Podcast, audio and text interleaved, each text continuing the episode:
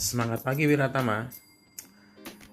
Para siswa semua, udara pagi memang paling enak digunakan untuk tidur. Tapi pagi hari terlalu berharga untuk dilewatkan begitu saja.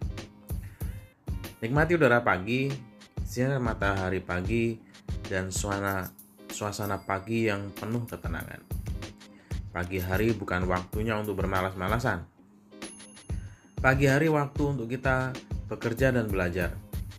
Mengerjakan apa pun di pagi hari akan selesai lebih cepat. Karena di saat itu pikiran kita masih fresh. Sehingga bisa berpikir lebih cepat dari biasanya. Jadi gunakan pagi hari kamu sebaik mungkin. Kerjakan apa saja yang bisa dikerjakan. Selamat pagi masa depan.